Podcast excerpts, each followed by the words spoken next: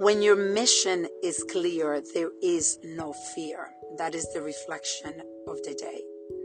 I was having a conversation with a friend of mine this weekend, and we were talking about this path that we've taken of the mission of impacting our community, our Latino community. And we were talking about the things that we've done that normally you wouldn't do because of fear fear of losing it all, fear of being judged, fear of not being supported. But when your mission and your purpose is clear, fear disappears. So the ask for you today is reflect on your mission, on your purpose, because we all have it. We all have those missions.